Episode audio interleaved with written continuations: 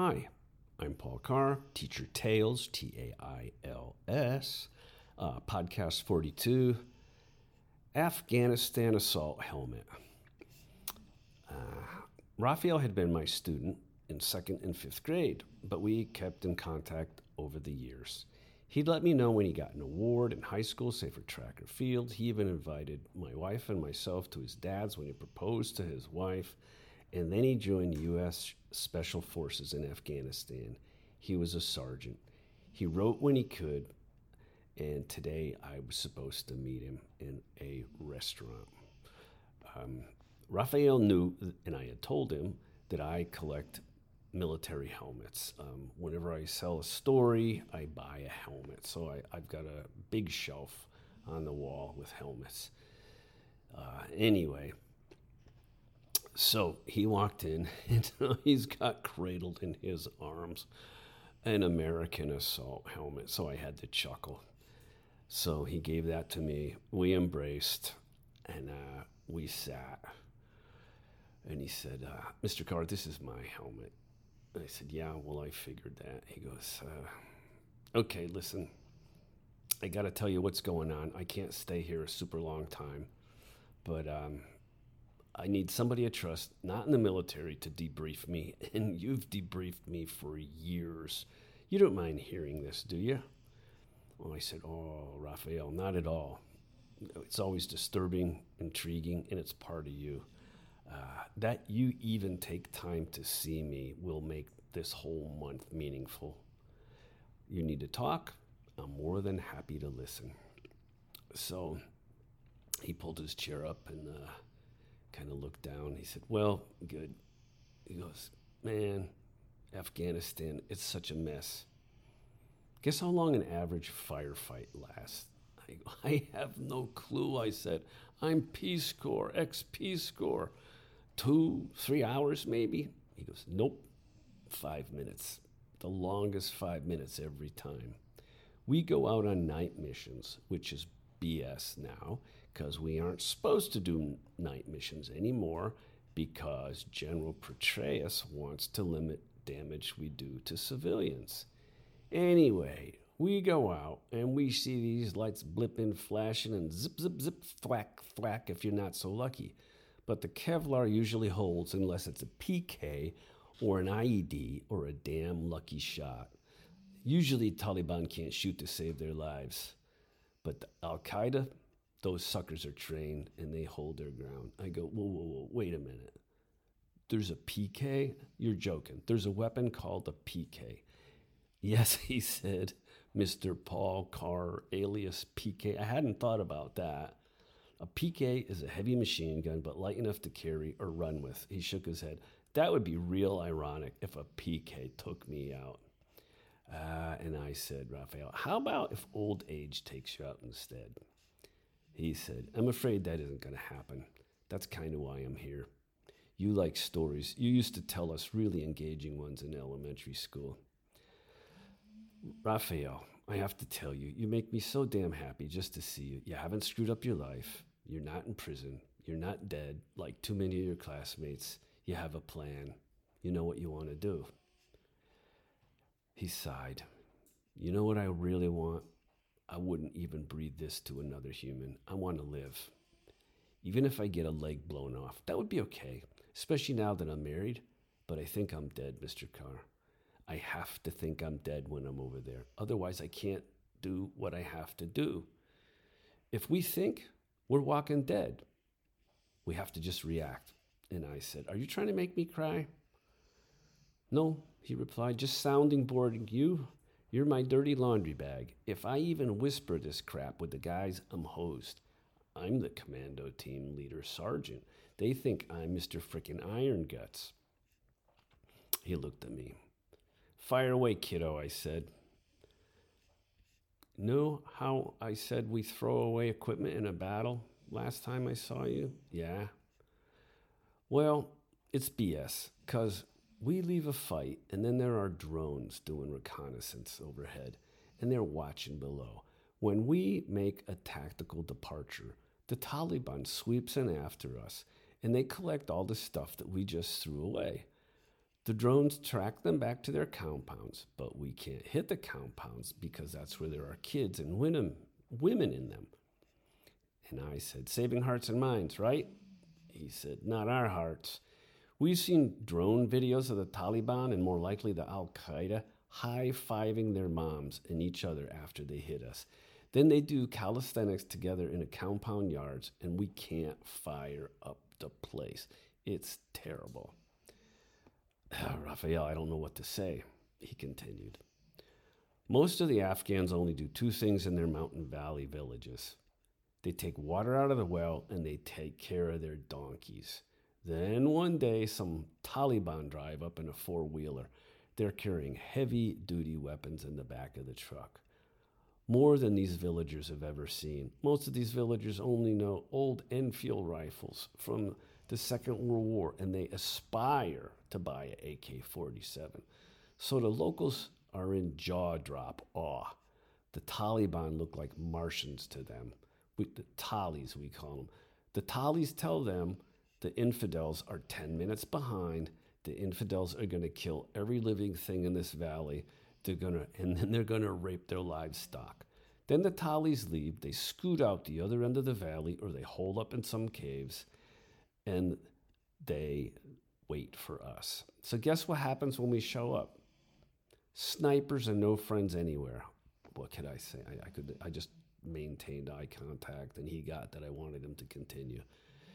Mr. Carr, I don't think I'll be seeing you again. That's why I wanted to give you my helmet. Jesus, I said, I'm going to give it back to you then. He goes, Nah, I won't let you. It's a present.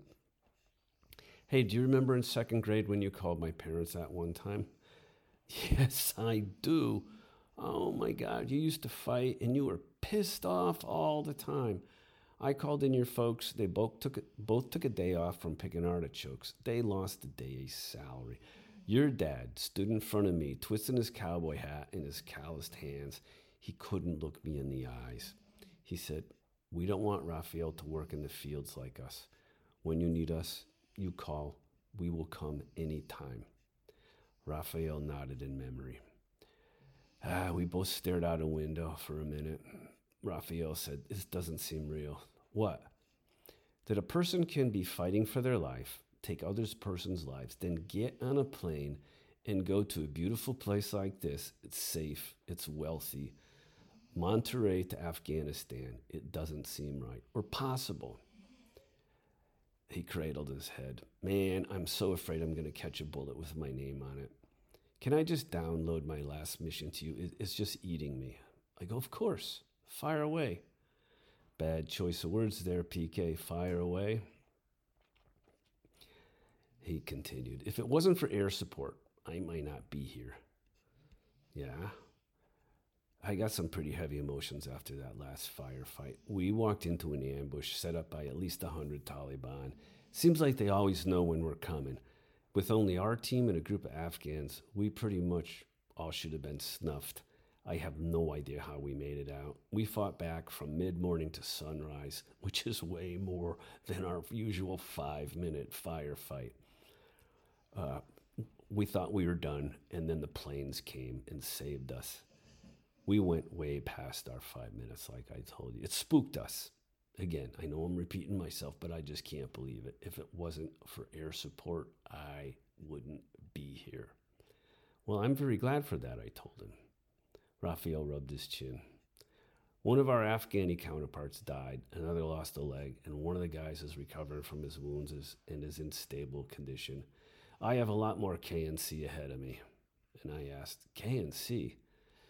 Uh, kill or capture missions, Mr. Carr. Killer capture. And quite frankly, I can't say that I have the power to stay safe. When we go in for a specific guy, particularly an Al Qaeda target, those guys go out like gangsters, gun blazing. We had bullets, mortars, grenades, and rocket propelled grenades flying over our vehicles. Our vehicles showed the remnants of a really fierce gun battle when we were done. I swear it looked like the 4th of July. Um, do you mind if I ask you some questions? Not at all. Not at all. Most people don't care, don't want to know. They won't ask. It's nice when someone who thinks you matter asks. How do you begin something like this, a mission? Okay, it starts with us making our way to a village before sunrise. We had some early morning uh, business there, and apparently the enemy knew. So is that's what you call it? Business. No, I'm sanitizing this from my old teacher, whom I hold in great regard, and I don't want to use profanity laced military jargon. Okay, I said, what do you mean the enemy knew you were coming? We are so inf- infiltrated, it makes me sick. How can you guys be infiltrated? Our assets, our Afghan forces that fight with us, they're useless. They all have cousins or uncles over every hill. They rat out our every move. The locals start fires in the villages to let the Talis know we are on the way, or a shepherd walks his flock over a, a ridge, or they release a flock of birds. All of these are signals to give warning that we are coming. Jesus, that can't feel too good, I said. It doesn't feel good. It sucks. Uh, tell me more about this ambush that you got nailed in if you want. He sighed again. This village was definitely located in an area that favored the Taliban, as most are. Hell, anything outside of Kabul is Taliland, and even that is Taliland at night. As for that village, we didn't know it, but the hill to the left and to the right were occupied by enemy machine guns. Our guys patrolled through. We crept in with our vehicles to a location in the village, which we had coordinated earlier with our guys on foot that's when the AKs and RPG grenades and all these pretty lights came whizzing at us. Little did we know that one of our guys on foot was torn in half by the enemy's initial gunfire. I was driving one of the trucks with a gunner on top, laying down suppressive fire. In minutes, we heard that one of our guys was hit. We fought the enemy until we got word that we needed to medically evacuate our casualties. With the trucks right behind one another and our guys on foot, we took cover wherever we could find it. Jesus, what, scary or what? My God, Raphael. Nope, not then. Your adrenaline is humping you like an ugly fat girl. And all I could see was tracer rounds coming in from every direction, explosions thumping everywhere. And somebody is walking mortar rounds in closer and closer to our vehicle. Last one never came. Don't know why. We finally hauled ass to an area that provided better cover. We sent a medic to go retrieve our wounded. A good guy, Juan, had been shot in the chest, but his vest saved him. But the bullet broke his plate and it sent shrapnel into his torso. He also had a bullet hole in his leg, but it wasn't a fatal wound. Medic came back, packing bandages on Juan's wounds as he carried him back to us. As we were about to leave, an Afghani troop leader informed us that they couldn't find one of their men. What do you mean? I asked. What does that mean? I can't find one of their men. Oh, Mr. Carr, it means big trouble. We're trying to train the Afghanis to be professional, and we want them to trust us. So we turned the trucks around and went back into our ambush area looking for him. Heavy weapons pounded us this time, so moving in any distance to the initial attack point felt like miles. My team sergeant took up a group of men and disappeared into the village mud huts. Minutes later, I saw him coming out of a hut, dragging our fallen comrade, or what was left of him. Under heavy gunfire, he brought the guy's body back to the truck, transferred him to the vehicle, and we rolled out of there. As we were leaving and getting attacked, that air support we had requested finally came by, and it was just like in the movies. The moment it showed up, it started to suppress enemy gunfire, and goosebumps ran down my bottle, body. We linked up with a partner force up ahead and topped off on some essential equipment. Whoa, whoa, whoa. Translate for the civilian you're telling this story to. What does that mean? Linked up and topped off. Uh, we resupplied on bullets, weapons, and caught our breath. We then moved back towards the initial ambush site again and reconnoitered the area for enemy, but they had evaporated or disguised themselves as farmers like they always do. Overall, we didn't gain any ground on the Taliban. We pretty much had to retreat. Regretfully, the enemy had more manpower than we did. That's what we're facing over there. Raphael eyeballed me. I couldn't say anything. I didn't want to. He continued, that doesn't even account for roadside bombs. It's hard to explain what I feel. I know it's not my last encounter over there, and I made my peace with dying. I don't want to die when I'm not ready, but I can't worry about that crap. I made a commitment, and I'm ready to give my life for my country. I mean it. A soldier can't live in fear. Hoping not to get hurt is not an option. And I would love to return and appreciate the Central California ocean breeze but I swear I can't guarantee it. I'd like to, but all that is put on hold right now. Like most men out there, we pretty much think we're dead. It's just a matter of how long we go. And I'm sure as hell not going to go out like a coward. I'm telling you this because I want you to know how I feel, because I don't want my death to be a shock to my friends and family back home. Soldiers die, that's what happens. When I drive by a stopped car or a motorcycle over there, knowing it might be a bomb, I don't say, God, I hope I don't get blown up. I look at it and realize it just might be my maker approaching me and saying, F it, I'm ready. That's how we roll over there every second. I'm ready. This may sound weird now, but if I die, now you know my last thoughts. Jesus, I said, be careful. Eat that Afghan dirt when you have to. You make love to that soil. You make your body as small as you can. Retreat is an honorable thing. Sure, you don't need this? I held up the helmet he had given me. Nah. Raphael turned to go and spun around. He looked to see if anybody else was within earshot. Nobody was. Know what's ironic, Mr. Carr? What? I said. Instead of me working in the fields of Castroville like my parents did, I'm working in the fields of Afghanistan. It's bullshit.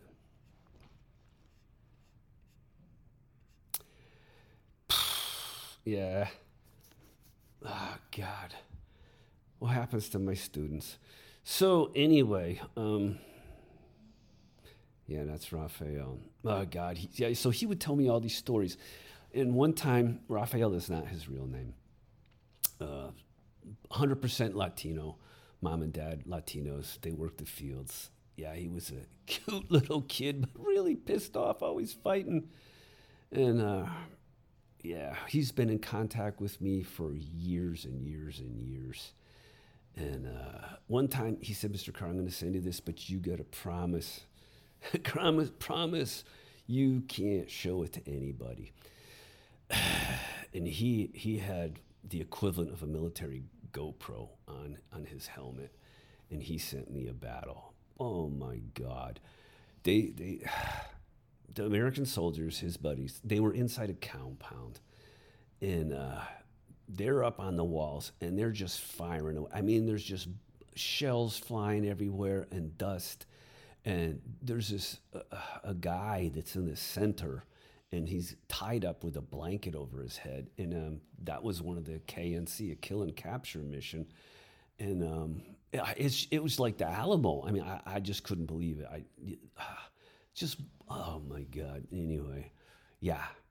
And, uh, and I'm thinking, oh my God, this is my once upon a time little second grader and fifth grader, and he's leading all these guys now and put themselves in harm's way. And so he, uh, told me what, what they would do is they were bait. So they would go out somewhere on a kill and capture and then, you know, throw in grenades, stun grenades, shoot whoever's lying around, and then and then get a Taliban leader or um, Al Qaeda. And uh, within minutes, he said, hundreds and hundreds of Taliban would would hit these compounds from two, three, sometimes four sides, and um, they were surrounded. And he said, then they always waited for air support.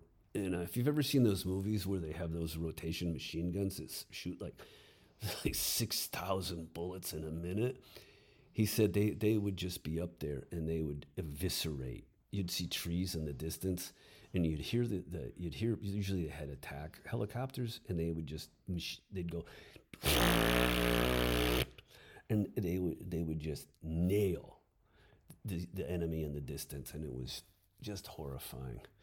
Anyway, the good news is the very good news is that he's he's 36 now and he's got a high tech job. In fact, he sent me a text message today from Stuttgart, Germany, and um, he lives in Virginia. That's where his wife's from. They have three kids, got a big farm, uh, six acres, and he takes care of it. He has got grapes all over it, which is, you know, his dad used to like to, to work with grapes. And, uh, you know, Rafael's a boy of the soil, so uh, Latino boy of the soil and uh, they like their plants. So he's what he does is he troubleshoots um, IT, big time IT, because uh, toward the end of his service in Afghanistan, he was doing IT, and he said, uh, "Mr. Carr, it's so nice to work on a computer." and nobody's walking mortars in on you. And I, I asked him one time, he said, What do you mean they're walking mortars in on you? He said, Well, what they do is they they shoot a mortar out, say, at, at 100 yards on the left, and they're trying to target you. And then they'd shoot a mortar, a mortar closer to you, 80 yards closer to you on the right. And that they'd keep on decreasing the the distance between you and the mortar. And when you see it happen, if you he said if you're stupid enough to have your head up, it looks like these bombs are walking in on you because it goes left, right, left, or closer and closer and closer. Anyway, he said, you know, it's really a joy to to be working on computers, and uh, nobody's sniping at you. You're not going to step on a bomb. Um, and he, he makes big money, and uh, his wife is a sweetie pie. I, I love her, and his two of his kids look just like him. you know, they remind me of him in second grade. yeah, and um, yeah, so so Raphael's doing good, and I have that helmet. And um, if you can see, all my all my podcasts have a a, a, a, a photo, and uh, that's his that's his helmet. So anyway, that's forty two. Um, Afghanistan, yeah. So thank you very much, Teacher Tales. There, there will be more. Um, and uh, this is the longest one that I've ever done. So thank you, thank you, thank you.